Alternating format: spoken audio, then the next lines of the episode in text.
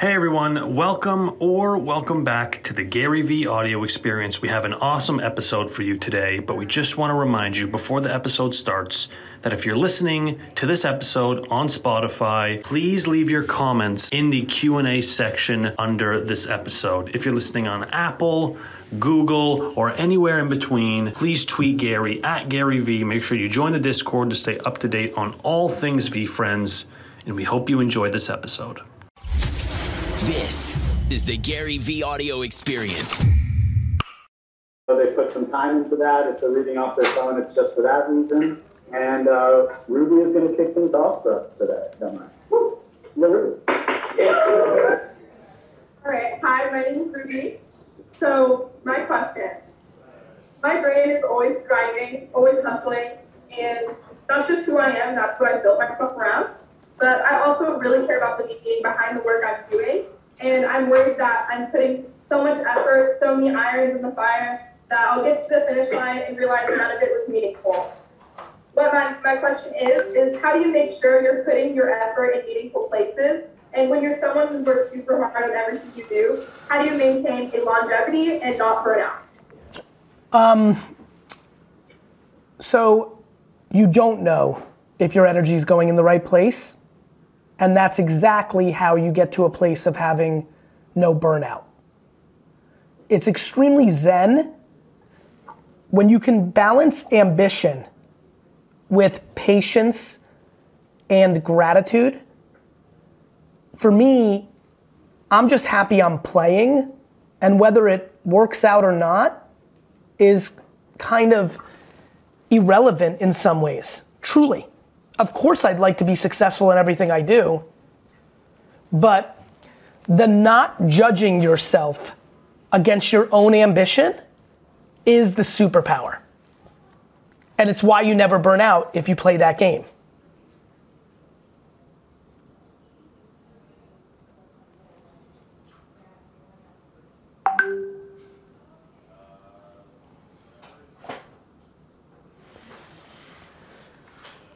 Bear with us for a sec because the sound is still adjusting for a moment. But I think that part of what you know Ruby and a lot of the other students here who will hopefully be leading their own organizations at some point in the future, as a leader yourself, how do you convince other people of that same meaning?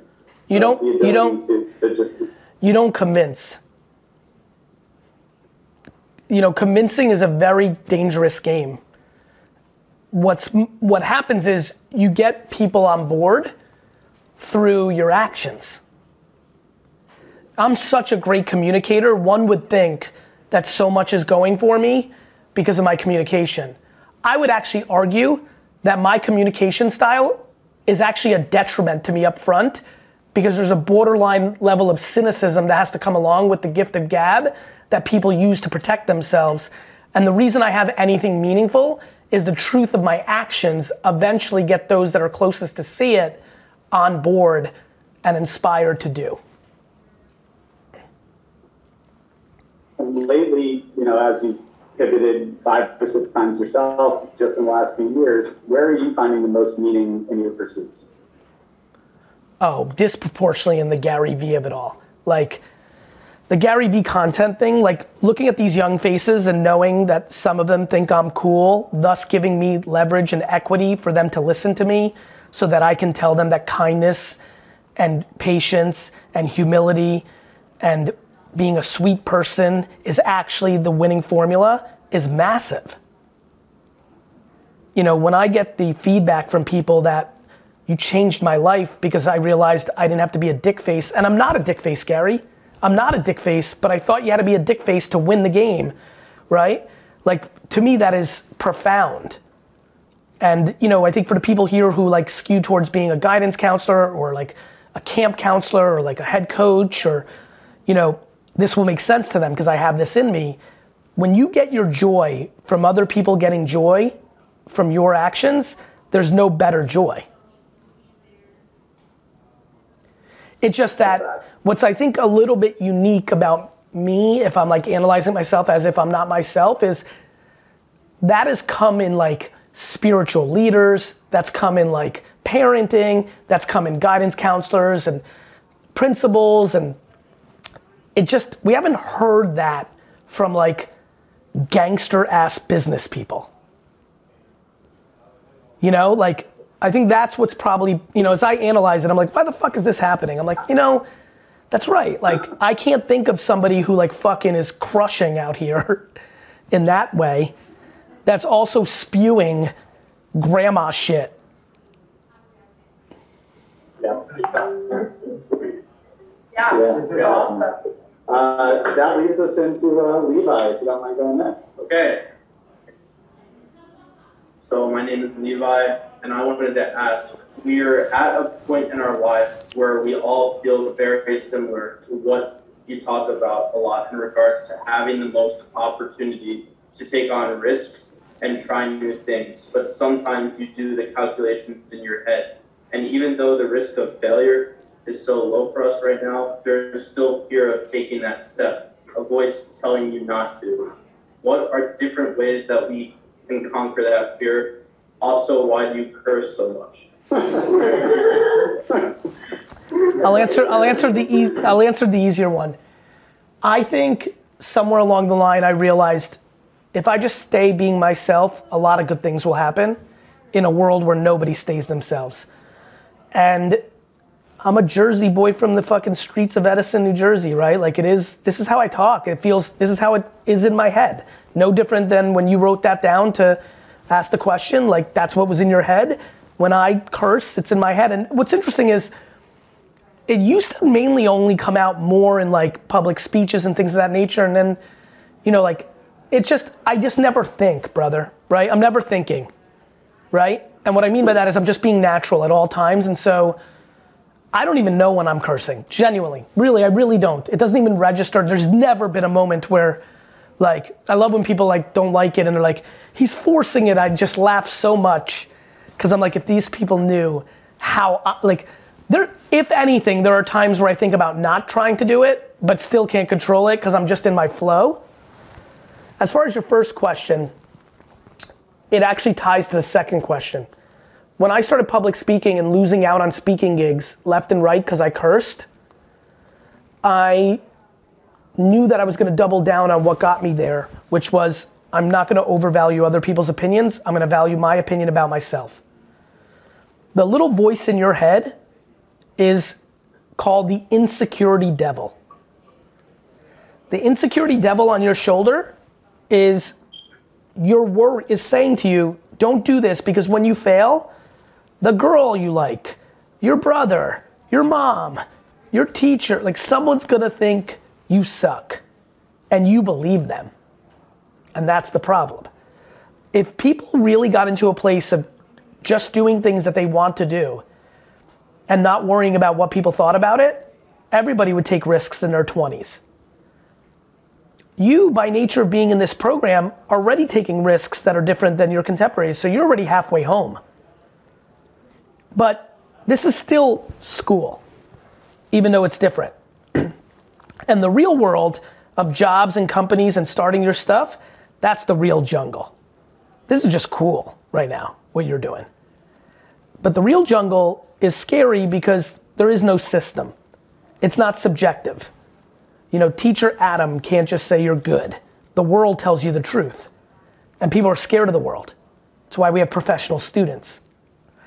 And so, you know, I think um, the reason people are scared of the world is they actually think getting fired or having their startup fail or them not being able to be an influencer because nobody gave a fuck is a bad thing when I think it's a great thing. This all comes down to confidence and insecurity. The reason you won't do something is you are too insecure to do it. Yeah, we actually talk about failure a lot. And I'm curious if you have one that sticks out from your own past where you think about it now and you, and you attribute more of your success to the fact that you failed. I am one of the all time worst students of all time. Like, actually. Like, I was, you have to understand, I was in the height of college propaganda. When you go to school from 1982 to 1998, you were in the sweet spot of 16 years where I had teacher after teacher in middle school and high school tell me that I was going to be a garbage man, because that was the bad thing. And so my failure was macro. Every grown up in my life, besides my parents, told me I was gonna fail. My teachers and all my friends' parents. I think I'm overly successful because it wasn't a failure. It was a failure of a generation of growing up. The entire world, the thing that everybody in this room is scared of, was shitting on me every minute on the hour. Because your entire self worth was about your grades. They did not grow up with that. It was a big part of it, but they could have made up that they were an entrepreneur and people would have believed them. Right? I, you, they could have made up to their parents and teacher and said, I'm gonna make a million dollars on YouTube. And even though they didn't believe it, there was a 1% that they had to believe it because it's now true. When I was growing up, you were just fucking out.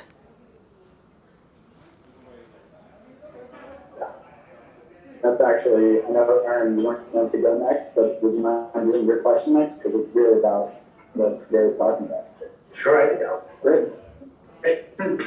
So I, I, I'm Aaron, and I just want to, I just, and I noticed that you know you talk a lot about the importance of financial independence when dealing with family members who might not approve of what we're trying to do for se. Now, outside of that, what are some ways that you know you? What are some ways that you can work with your family members to help them get on board with what you're trying to do if it doesn't fit within their society, their society's traditional standards per se. Why do you want to do that?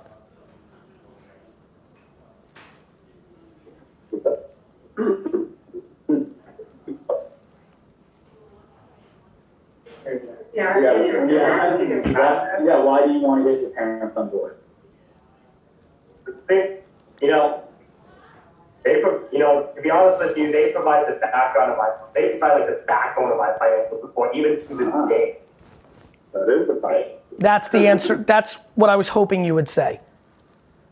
Um, if your parents are paying for your existence, they have say.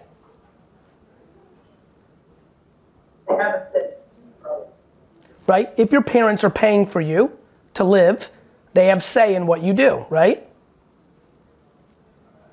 And so the question becomes a couple things. One, one of the things, one of the frameworks that most scares me is kids taking their parents' money when they're grown up to do what they want to do, not what their parents want to do.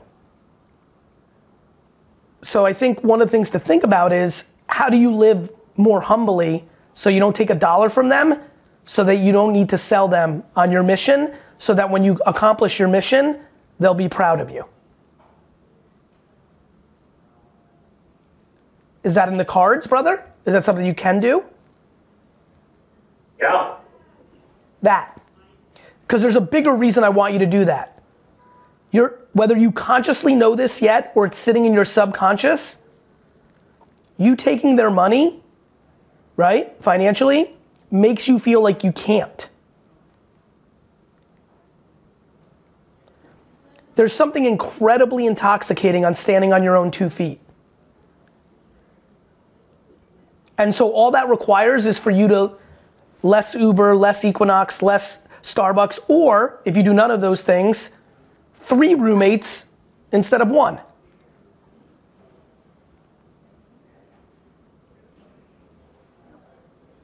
Yeah, the amount of Uber Eats that could be saved on this campus alone could fund a startup. Yeah, like like like people people people don't realize we're in such a first world country that the things that they think are standard are insane luxuries.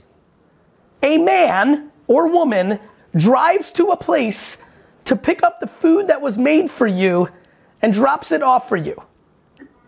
You didn't even make, we got entitled where we stopped making our own food. Now we don't even go pick it up. So, like, I think a lot about that. So, it's a great question and super important. Of course, if your parents are paying, they're gonna have leverage. Let's eliminate their leverage. It gives you clarity to your focus. And then when you succeed, it tastes 10 times better.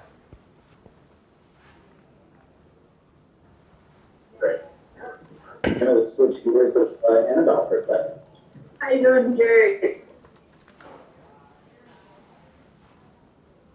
Um, let's see. So I did have another question. However, you did bring up and mention uh, flow. Um, I kind of want to go based off that. So we've discussed flow within a few of our classes, and my kind of main question is, how would you find a flow if you haven't been able to kind of discover that yet? And then a follow-up question: How do you keep the flow going, um, specifically for long periods of time, without getting distracted? by being honest with yourself. You got to really go into a place where you start really like pushing yourself emotionally to understand where you're tricking yourself. Where are you tricking yourself? The amount of times I see kids like yourselves roll up on me and say, Gary, I'm gonna buy the Chicago Bulls. You're gonna buy the Jets, I'm gonna buy the Bulls. And I could taste it in their sentence that they know they can't. The place where it really works is when you stop peacocking and posturing to yourself as a measure to make yourself feel better and bigger, and actually are just comfortable with what you are, you get really into your state. This was what's so great about my life. You're a failure. You're gonna be a garbage man. And I was just like, I just like selling stuff, you know? And I don't care that everybody thinks that I'm not a lawyer or a doctor or an executive. Like, I'm happy.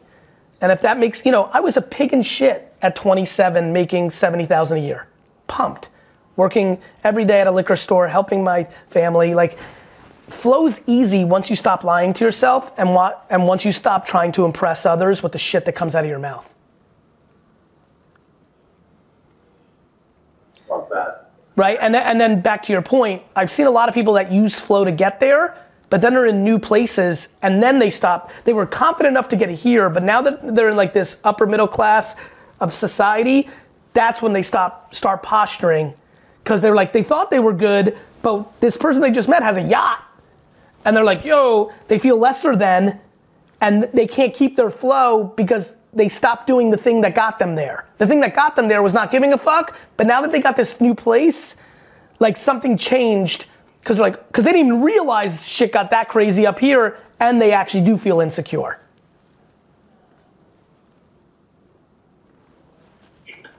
Yeah. Awesome. Uh, Nate. Uh. Uh, hey Gary, I'm Nate. Um, I'm really curious about the value of new experiences and trying new things. Um, what's something new that you could try in your career that you hadn't done before and ended up having an impact on your trajectory that you were expecting? Uh, I started to deploy candor one on one, not just in settings like this. Candor was very hard for me, team. I really struggled with confrontation and being the deliverer of bad news. And so it completely changed the trajectory of my career. I started realizing everything that wasn't working for me professionally and personally was based on my ability to be candorous. And so about three, four years ago, I started getting better at it. I still struggle with it. I'm still maybe a D plus, C minus, C. I'm, I'm on the way, but I was in F land. And from F to C has like fucking been remarkable. And the impact is I'm well on my way for the personal and professional, you know, accomplishments that I want for myself. And so I've gone in the macro, what it's meant is I've gone from A to A plus. Cause that's where I was getting fucked up. Everything was so good anyway, kind of sorta, that it was like hidden that this was like when you're living an A life, and I am. Uh, it was hard to see that there was something to get to A plus, and I had to go through some painful things professionally and personally to get there.